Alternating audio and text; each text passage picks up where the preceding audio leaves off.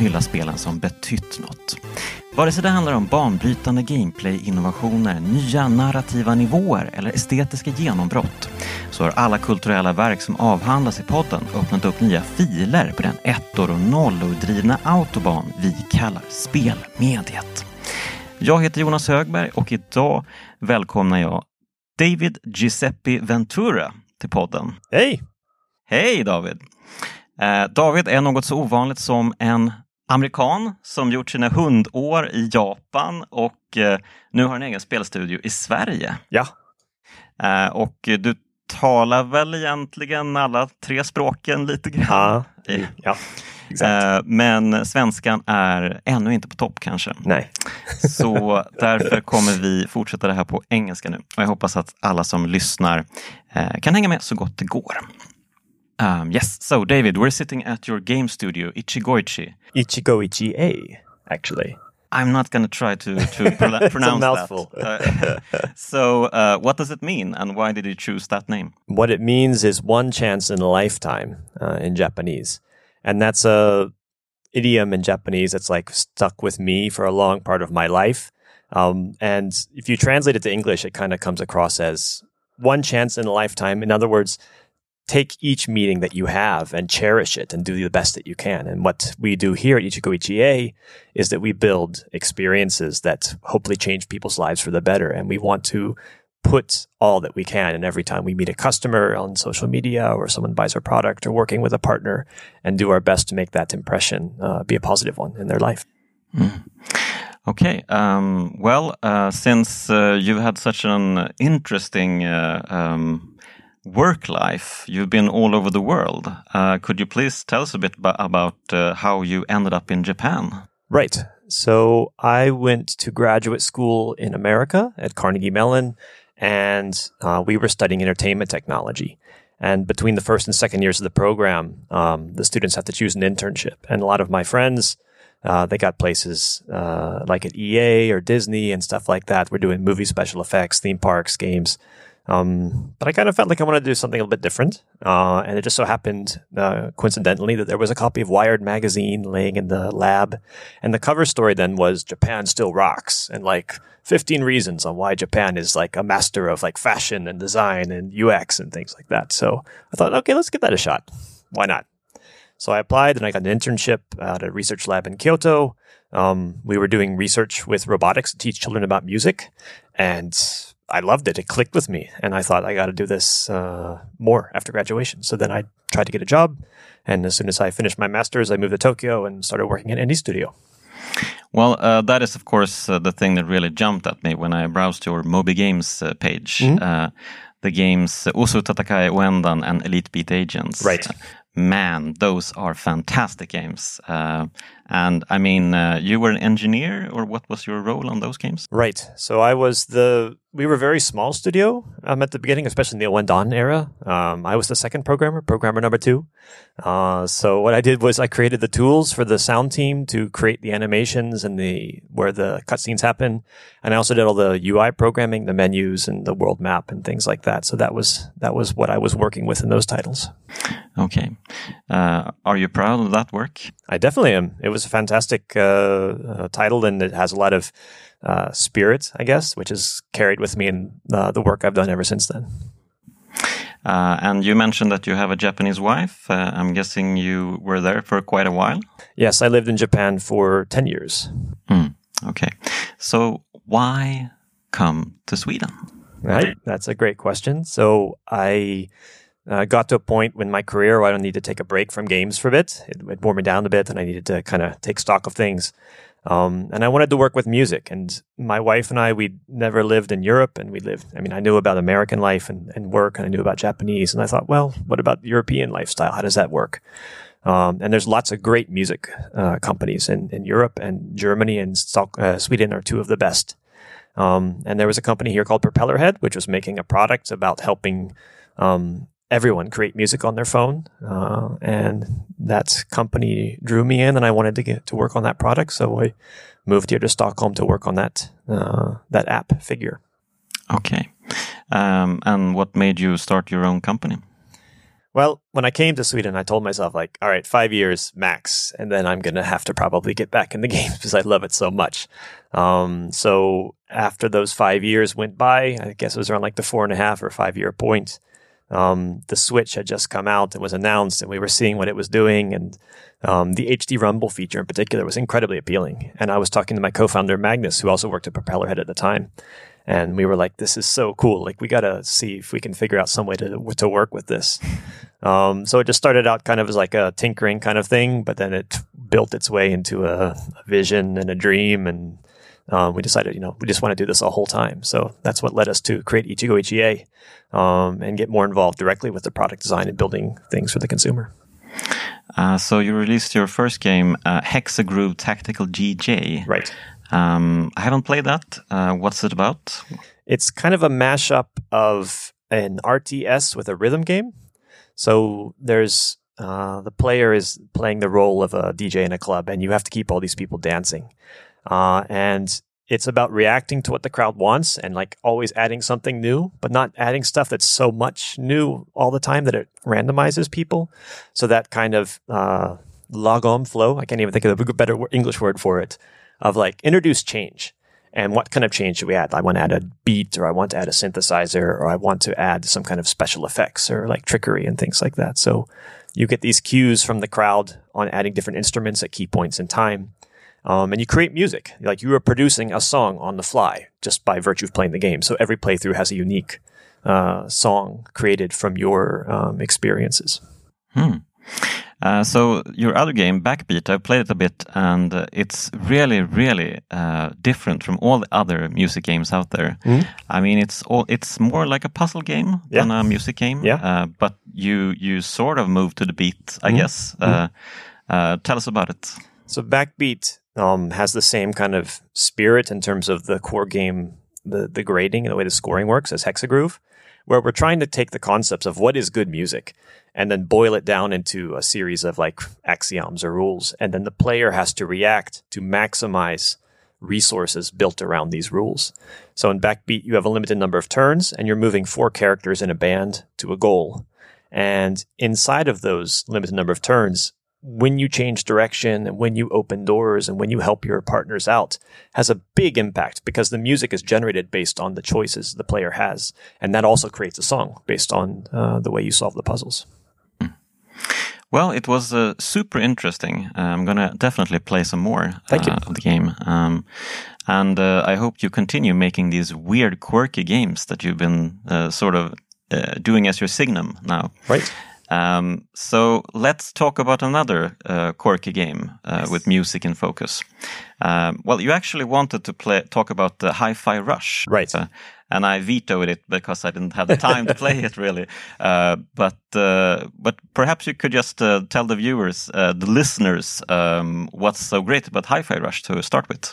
I think Hi-Fi Rush works in a way that all of us as quirky game music game people are aspiring to is we want to bring music to the masses. And it's not like this elitist nerdy thing where either you have rhythm or you don't, or you have uh, musical theory or you don't. It's it's something that appeals to all of us. And just because you don't know how it works under the hood doesn't mean you can't have fun with it in creating music. And Hi-Fi Rush does that in a very polished way um, by giving the user a chance to be rhythmically inclined regardless of what uh, skill set they're coming from. And it does it with such panache and uh, style. You can see it's like um, paying homage to lots of great titles like Sunset Overdrive um, and lots of other third party things. So like the battle system makes me remember of Kingdom Hearts. And this, they did a really good job of combining the best parts of other games together in a fantastic package. Well, I played uh, like an hour of the game um, when it just uh, released, uh, so I have a somewhat uh, uh, take on the game, of course, um, and it uh, felt really, really fun. But there's so many games to play. Yeah, I know. So yes, let's talk about Rez. Yes. Um, I'm guessing this is a game that has influenced you in your work. Yeah. I'm guessing it has influenced all music games since. Um, so feel free to turn back time and go back in time to the period where you played Rez the first time and tell us about your experience. Right. So I like we talked about, I moved to Japan. Um, I initially was there in 2002. Um, and that's when I did my internship in the summer and I kind of set down roots in 2003, I moved there full time, and then I was living in Tokyo. And I don't know, have you been to Japan before? Uh, I've actually, I was in Tokyo like uh, three weeks ago. Okay, well, great. then you then you know. Yeah. Um, just the oversaturation of neon signs and people shouting, and like the the total amount of information deluge that like wears you down. Yeah. Um, in a very happy way the first time mm. that you go there. Um, that kind of stimulus was very new to me coming from America, mostly growing up in a more um, suburban type environment. Uh, so when I first moved to Japan, I had that kind of look at all these incredibly cool packaged things that like looks looks so like weird and funky. And um, going to used game stores and buying games and playing them was a big part of my uh, pastime when I first moved to Japan. And I mean, as an American coming to Japan, I mean, the box art is so much better in Japan yeah, yeah, than it is yeah. in America. Don't get me started on like Ico and things like that. it's just uh, terrible. But uh, yeah, so I I can't remember if it was like a Mandarake or maybe like a, uh, one of the other chain stores, but I got a boxed um, special set of Rez because I had heard about it and I was getting into music games um, from that point. I was working at iNiS. You know, we were we were starting with uh, what would eventually become uh, Gitaroo Man Lives and, and Ouendan things like that. Um, and I was playing Japanese rhythm games, and Rez was something that I'd heard about, and UGA was a company that I actually uh, thought about applying to, and I was trying to to get a job in Japan. Um, so I got this box set, and it was like the one that had the game plus the trance vibrator. I don't know if oh, you know about okay, that. You yeah. got that as well. Yeah, yeah. yeah. So oh, okay. it, it, had this thing.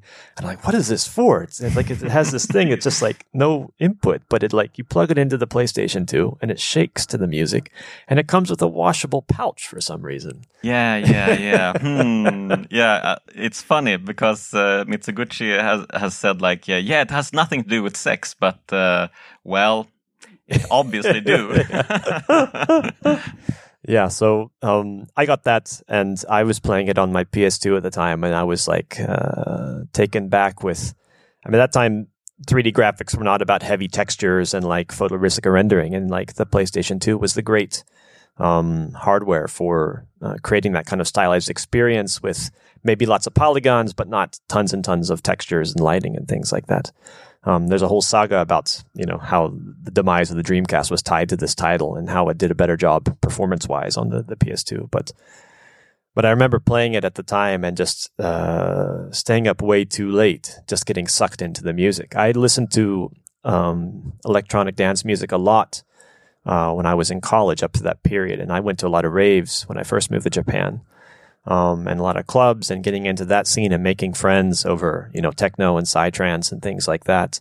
And having this really stripped down experience where, you know, you're doing something with the music, but you don't have to be a, you know, a music professional to enjoy it. And you don't have to, to bring in the kind of like beat uh, precision that you would need with like a Bemani type game uh, or something like that, or a Guitar Freaks and that, that kind of business. So, um, as someone who grew up without a lot, a whole lot of musical training, but then ambitions of wanting to make music, those kind of titles inspired me and put me on the track to, I want to create that same kind of experience where everyone can enjoy making music to an extent without necessarily being a musician. Yeah, um, it's it's like uh, it's a hard game to really explain because yeah, it's a shooter um, somewhat, mm-hmm. uh, but then it's more like the experience overall, like the, the, all of the the parts combined. That's what Rez is. Right. Uh, I mean, all the colors, all the sounds, uh, the interactions you make with the game, um, and it's almost like you're uh, you're killing the game. You're like uh, breaking apart everything into code. Right. Uh, right. All the enemies and stuff like that. Right. Uh, with your shots. Right. So it's a very it's an extremely weird experience. That's that I haven't really found any, anywhere else. Um, so um, Mitsuguchi, of course, talks about the synesthesia. Right. Uh, this uh, this uh, very abstract concept of uh, where colors and uh, sounds like have their own concepts or they're they're combined together and mean something. Right. Um, do you do you feel like that's what you're getting out of this game? I think so. I think that you know the sum is greater th- or the whole is greater than the sum of its parts and that experience that you get um, is probably tied deeply to the concept of flow, the psychological flow thing. Because when you're playing that game, um, and also Tetris Effect and some of some of other of uh, Enhance's works, is you really get to that kind of feeling where you're really not paying attention to what you're doing consciously anymore. You're still doing it, but you're doing it at a level where different parts of your brain and different parts of your body are kicking in to accommodate it. And I think that's that's something we really aspire to, and that's uh, that's great because it allows you to, to, kind of detach a little bit from just this always kind of I must do this, I must shoot the bad guy, I must like have jump over this p- thing and have the five health or whatever. You know, there's there's so many ways to to entertain yourself and to play games without actively thinking about the things that you're doing, and I think that that title uh, really brings a lot of those out. Mm.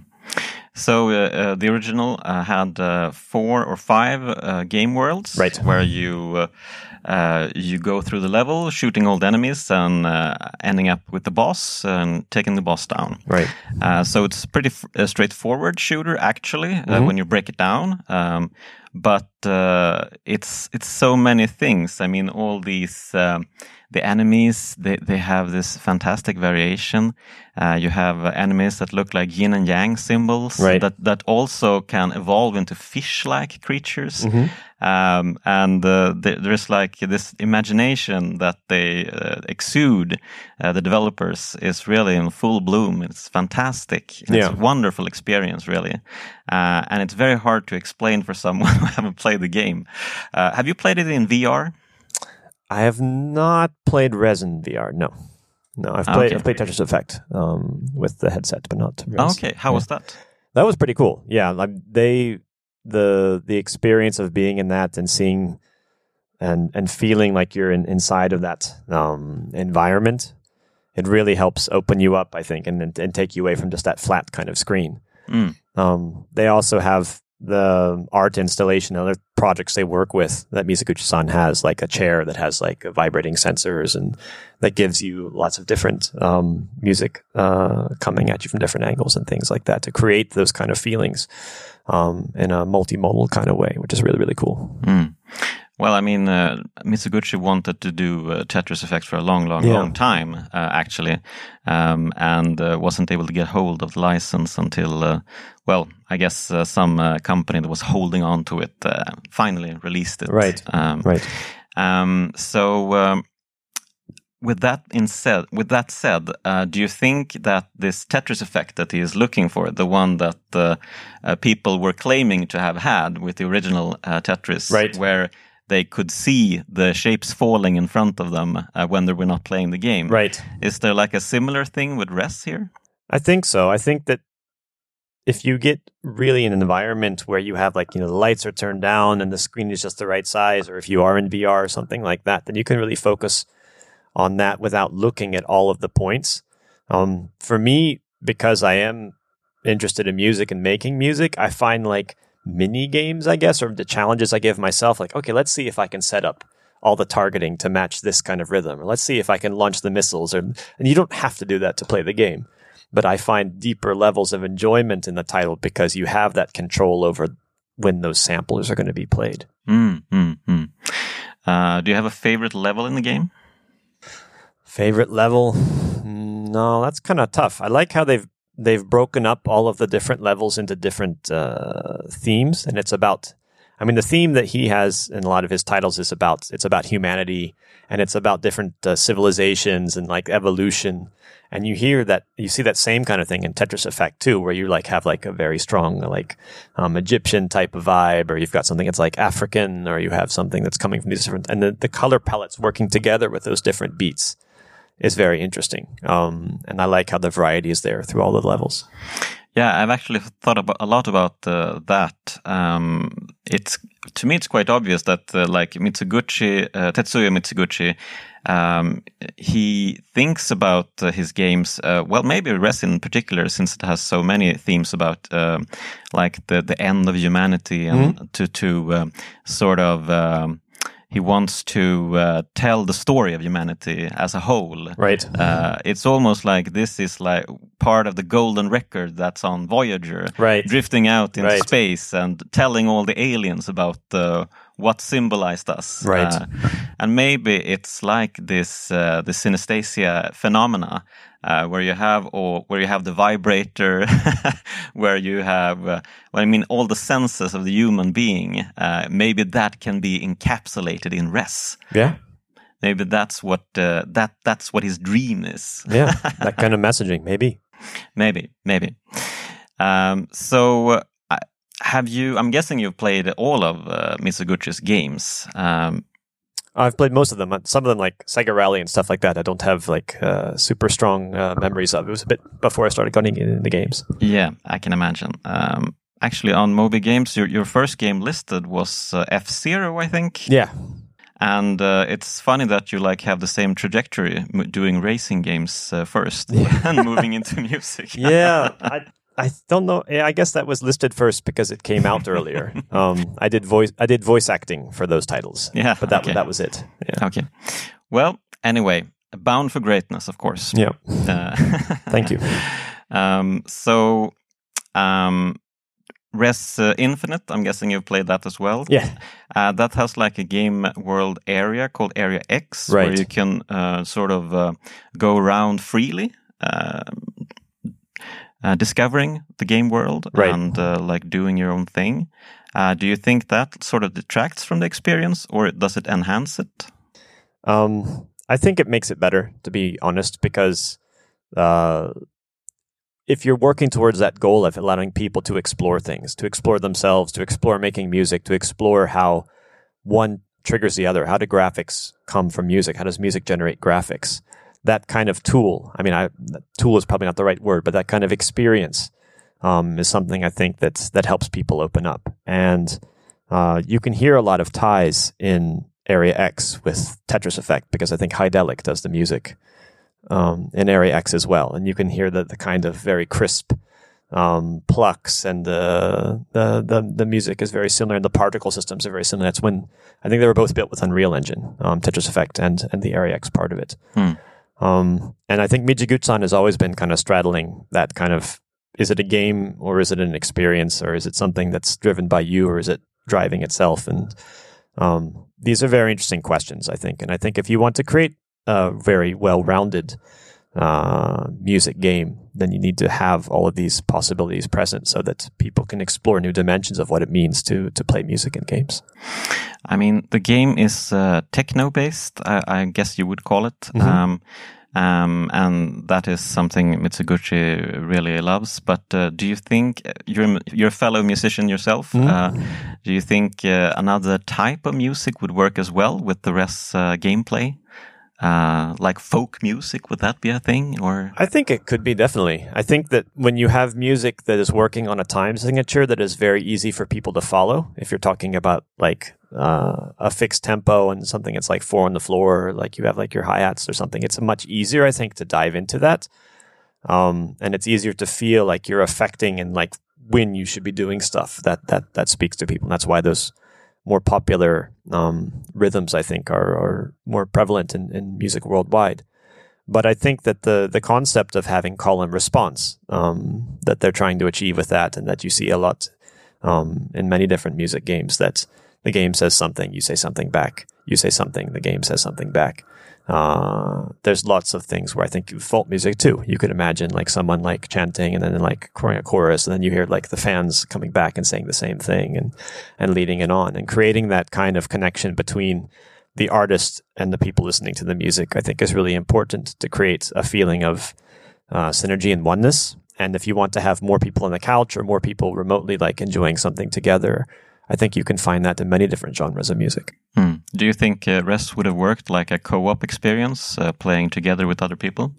I think that could be interesting. I, that's one one thing that I've kind of toyed around with myself too, where like you have like this a asynchronous what do you call them? Like um where one player has an advantage over the other, and like they have this kind of um um experiences games where someone plays the zombie and someone plays the survivalist, and and how you have that mapping between the two. The one person being the spawner of those enemies, or one person being the the viruses inside of the system, and one person trying to take out the viruses, and then maybe they work together to create some kind of uh, music or they're battling in a DJ battle kind of way. I think that there's lots of avenues that you can explore with that.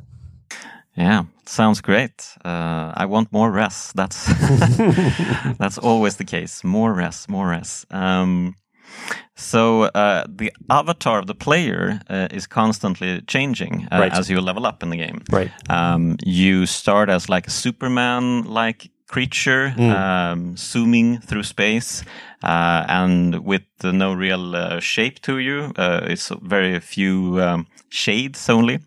Uh, and then you evolve into like a Buddha person, and then sort of like ending up as a black hole or like a neutron or something. Uh, what do you think that symbolizes? I think that's part of the messaging where they're talking about um, the evolution of mankind, and then you know, because this, I think the story of Rez is that in the future there's too much population, and this super AI has been created that's supposed to solve everything, and then you're out to to fix the the problems in the system. Um, the levels also have that kind of evolution type sense, and then you're evolving as you get better. But maybe as you take a step back, you're de-evolving to an earlier state. You could think about you know, I mean, humanity in one sense is always evolving, but on the other hand, you could uh, argue that we've taken some steps back at points in history, and maybe as a human race or as a as a, a part of planet Earth, um, that really mirrors the story that's going on in that game. And I think having the avatar take that same kind of level up, uh, level down kind of kind of experience is the same thing. Um, I'm, I'm uh, Mizuguchi. Um, he went to like a techno street parade in Zurich um, when he uh, came up with the idea for us. Uh, and you talked about uh, going to raves in, Right. in Japan. Yeah, Um, do you get like that experience here? Um, is it uh, a playable rave, uh, Rez? I don't know if I would go that far, I guess, because I feel like in the end, Rez is a single player experience, or maybe two player if you're considering the trance vibrator. Um, but the the communal kind of feeling, I guess, and the single player experience kind of wheels that down.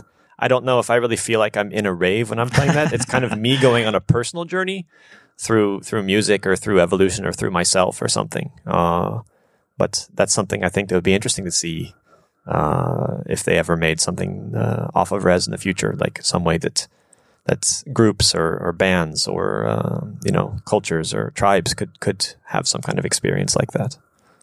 Um, Mizuguchi released a new game uh, just uh, recently called Humanity. Right. Have you had the time to check it out yet? I have not been able to play that yet, unfortunately, but it Okay. looks really really neat. Yeah, yeah, yeah, definitely. Um, big shout out to that game. Uh, I've just uh, started playing it, and it was uh, quite endearing uh, with the Shiba Inu. That's right. uh, as Yeah. the protagonist. Fantastic.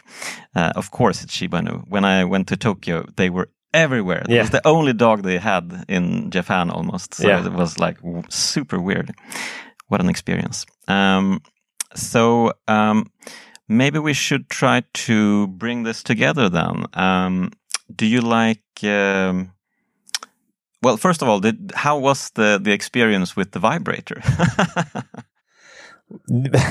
um, it was uh, interesting, and I don't want to to to I don't know what the, the parental rating is on this uh, podcast, but I'll just say that yes, it, it was it was fun and interesting experience for people in the house. okay, let's leave it at that.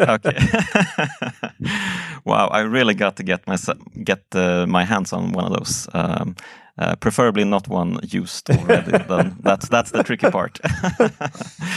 so uh, yeah, so maybe we should try to um, uh, bring this together. Uh, what would you say is the thing here? What would you say makes uh, Rez a kraftspel, a game that we should be revering and remembering, and a game that is revolutionary? I think what Res does is it brings together disparate things that previously we didn't really consider uh, something to mash up. You know, you have like your shooter on rails, you have your uh, music, which is also dynamic and user controlled uh, based on how you're playing. Um, and then you also have this this aesthetic with the story, which is very kind of abstract, um, that is taking you on some kind of journey. It communicates in ways that does not need a whole lot of words. Uh, and in that sense, I think it has a lot of universal appeal. You don't have to be able to read English or understand the story. um, to see kind of what's going on with these things. Um, there are few titles that have combined uh, those things together artfully, uh, especially not at 2001. You know, this is something mm. that came out, you know, more than 20 years ago now. Um, and we've seen other companies try to recreate that kind of feeling uh, along the way and uh, bringing people who are not gamers into the mix. Mm. Nintendo Wii was a big pioneer in that, you know, with Wii Sports and that kind of business, but that was still five or six years later. I think that Rez probably didn't sell um, as much, maybe as at that kind of like uh, explosive level. But then again, the PlayStation 2 was a very kind of premier, like uh, enthusiast type product. So the and uh, Dreamcast 2, like where it was launching and the marketing were not necessarily all uh, clicked up together. So in that sense, I think it's ahead of its time. Yeah, definitely. I mean, uh, Mizuguchi he uh, got a hold of the the IP and uh, made Rez HD for other platforms, so to be able to download the game, um, and of course made Child of Eden a sort of spiritual right. successor. Um, and uh, his uh, his journey towards the synesthesia uh, maybe was perfected with Tetris Effect. I'm not sure, or maybe already with Rez. Um, but anyway, it's like uh, an experience like no other experience. Um, and uh, if you haven't played Rez uh, listening to this, you really, really, really should do that. Um, it's so, um, I mean, you instantly get the po the point of the game, right? Um, and it's uh, super easy to play actually, uh, even though some bosses can be a bit tricky, of course. Yeah. But uh, yeah, truly, truly an awesome experience. Uh, have you ever met Mizuguchi? Uh, yes, I have actually several times. Okay, How, what is he like?